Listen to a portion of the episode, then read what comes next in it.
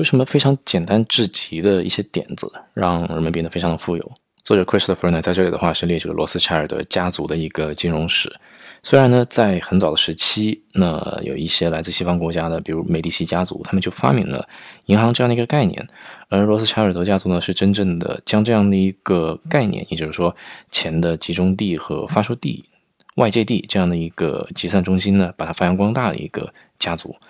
那么，除开遇到了一些特殊的历史事件，使得他们规模扩大之外呢，他们也同时想到了跨国的这样的一个概念。那么，在几次的世界政治或者说是战争变革当中呢，也是从中获利。那么，除开这一些金融本身之外呢，他们也是借助他们的财势吧，算是投资了非常多的周边的一些企业和行业。那么，从中的话也是获利非常多。Core selected.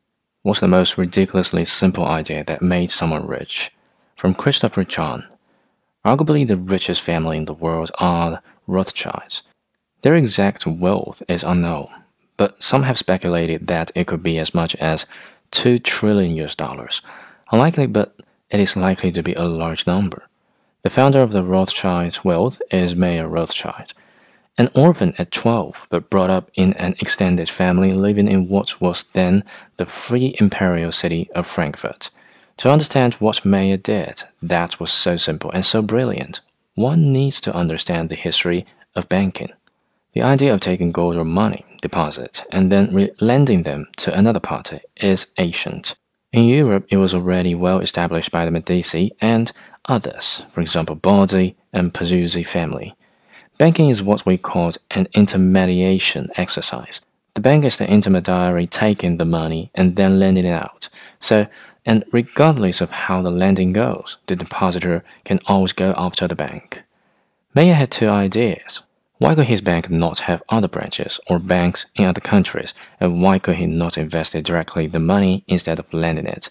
Mayer lives in a time of turmoil and change, but he also had luck. In 1769, he became the court factor. The modern day equivalent would be the head of the Federal Reserve and the CEO of JP Morgan rolled into one, and later confidant of Crown Prince Wilhelm, became William VI, Landgrave of Hesse-Kassel, 1785, the richest man in Europe. Never on this, and the fact that he had five sons and five daughters, he sent his sons to various cities for example Naples, Vienna, Paris, and London, to establish branches of the family bank.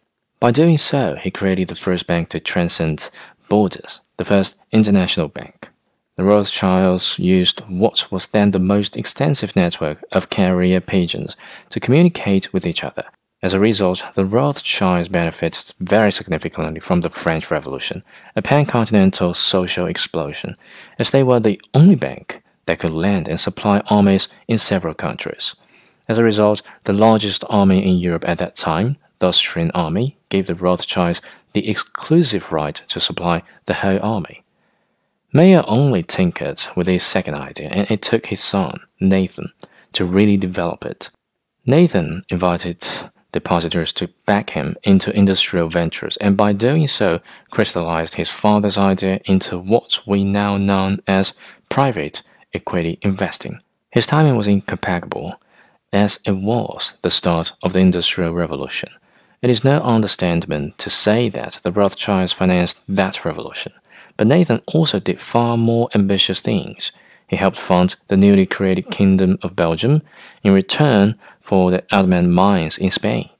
This gave him a monopoly in mercury, which was then used to refine gold and silver.